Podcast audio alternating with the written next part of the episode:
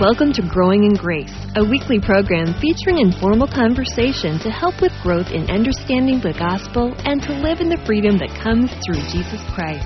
And now, here's the hosts of Growing in Grace, Mike Kapler and Joel Brueseke. Hi, I'm Mike along with Joel. Welcome to Growing in Grace. Once again, spending just a few minutes together to encourage each other in our faith and to uh, hopefully just kind of stir up a little reminder that uh, Jesus has completed all the work that's necessary for our righteousness. And uh, we're going to talk a little bit about that as we uh, pick up from where we left off last week in the book of Romans. But, Joel, how's everything going for you this week? No, it's going good. Uh, you know, um, Jesus did our part, but we got to do our part, right? I'm just trying to figure out what my part is so that uh, I can get on with this thing. But yeah, my week's going good otherwise, except this roller coaster ride that I just can't ever seem to make it work.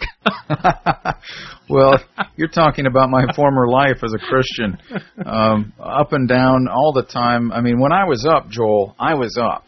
I, I, I could win the world to Christ mm-hmm. and and and teach with an anointing. But I'll tell you what, when when all of a sudden you didn't feel like you were up, and, and you were wrestling with different things and failing at different things, then all of a sudden my my confidence was lost. It just disappeared which tells you that I, I was really, with all the right intentions, I was focused uh, on the wrong thing. I, I wasn't uh, grounded in, in confidence because of what Christ had done. I was grounded in my own confidence based on on on my own standard of performance. Mm-hmm. Yeah, I know what it's like to live for God, you know, when it's me living for God and, and trying to make all this stuff happen. You know, I was obviously joking a few seconds ago, as you picked up on, of course, and that roller coaster ride, I was on that same thing, just trying to live for God, trying to do all the right things, trying to do my part, you know, because Jesus was faithful to do His work uh, for me, so now I need to be faithful to do to do my part. but we've kind of been um, joking around and, and having fun with this for the last few weeks, and and really getting into this. You know, what what are the works that we must do uh, to do the works of God? You know, Jesus said, "Here's the work of God." Believe, and and then we got into some some um, some great words of Paul from Romans 4. And I'm, I'm reminded of something, too. You know, speaking of living for God, you know, if um, something that Paul Anderson Walsh from the Grace Project in England, uh, something that he said that has really always stuck with me. You know, if it's, you know, whether it's me living for God or me living for myself, you know, like a lot of people in the world do, it's all about self. But whether it's me living for God or me living for myself, it's still me doing the living. And we got to remember that in in this new covenant, something happened is that I died. I was crucified with Christ. I was nailed to the cross with him, spiritually speaking, and I died. And that old me is gone.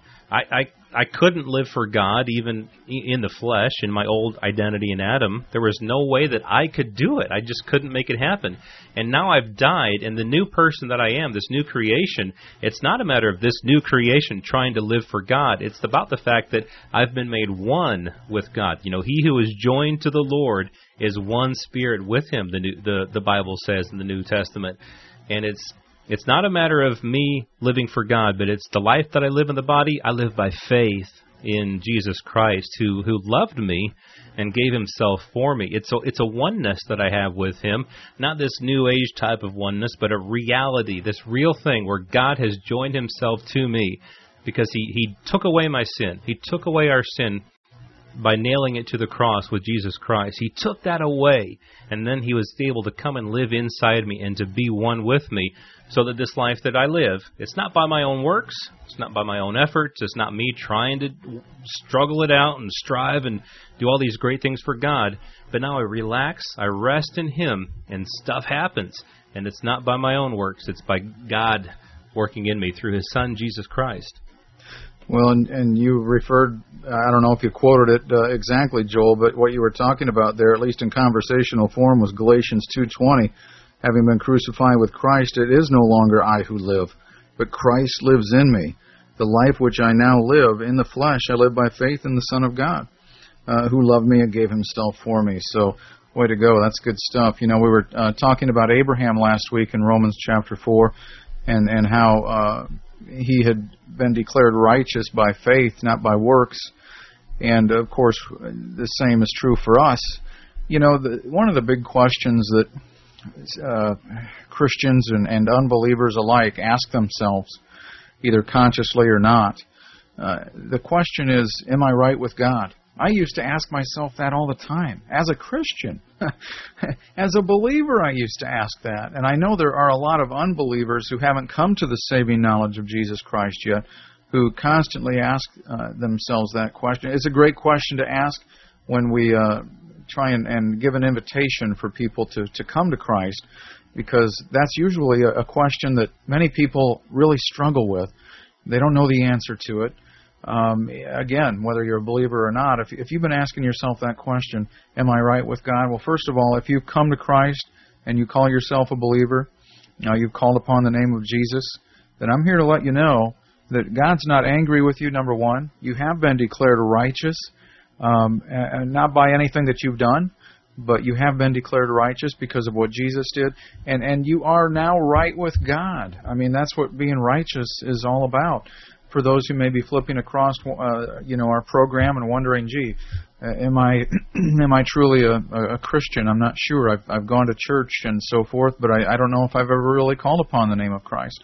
Well, I can tell you that if you'll call upon His name, uh, declare Him to be uh, Lord and Savior, and just trust in your heart that that God raised Him from the dead, uh, and place your faith in that, then you are right with God.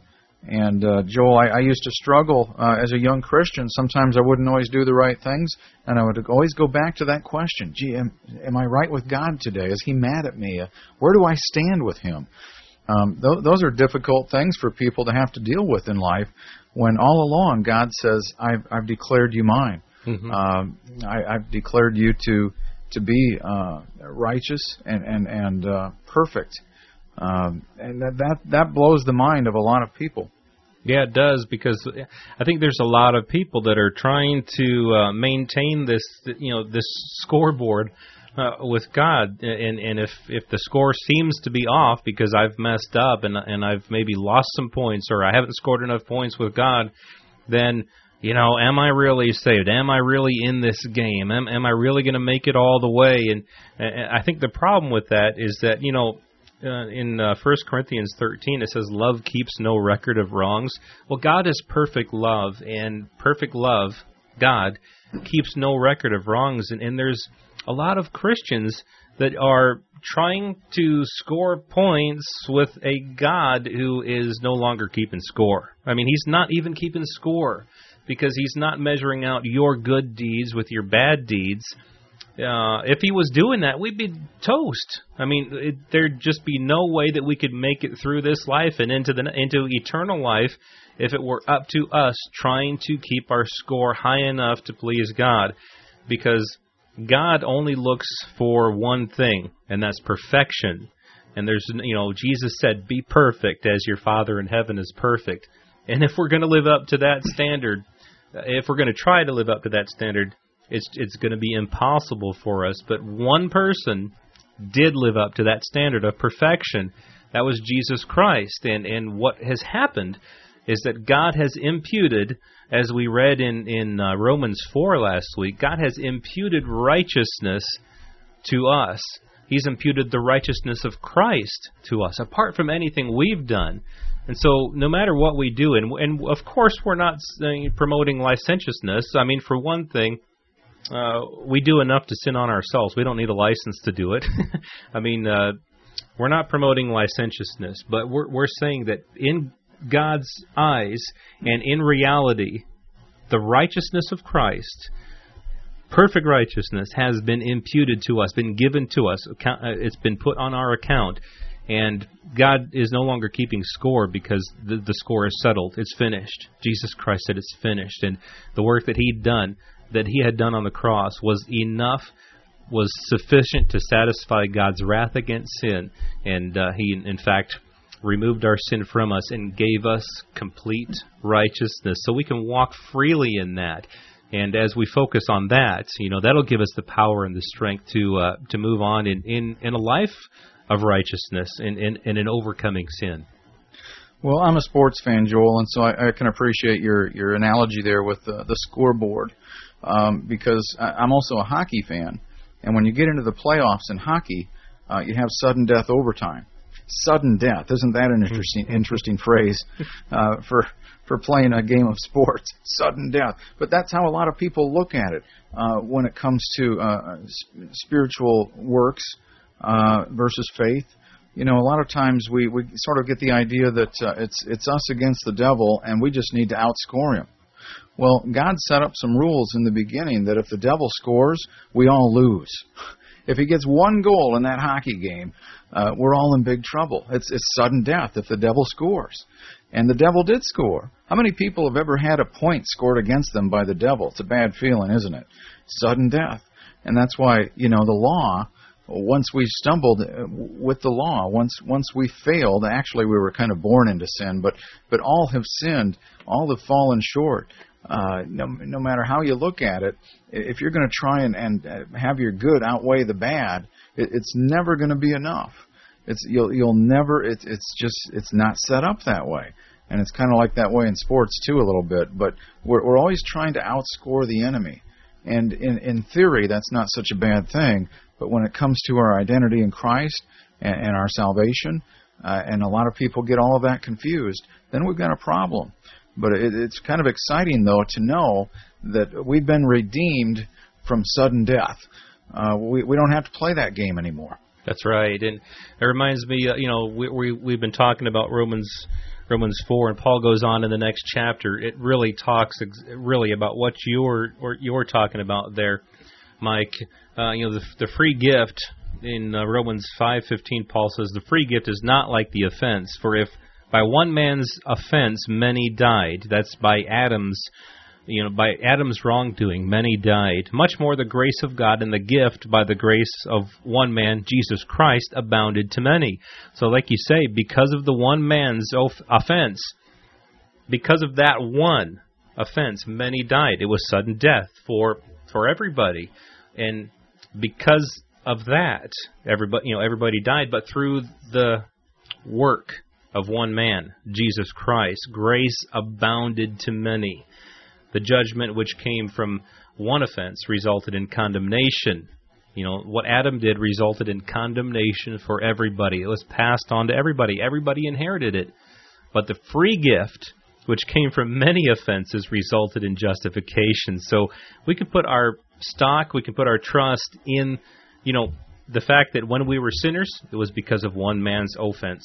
You know, Joel, while we're talking about the, the game of sudden word. death, in our sports analogy, we had the offense, which put a lot of us on the defense. Defense.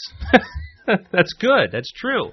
We were on the defensive end of things, uh, but now because of the offense of one man, uh, we don't have to be in that defensive place anymore because God is no longer against us uh, because by Jesus Christ's righteous deed, by his complete and utter righteousness, we've been made justified and holy.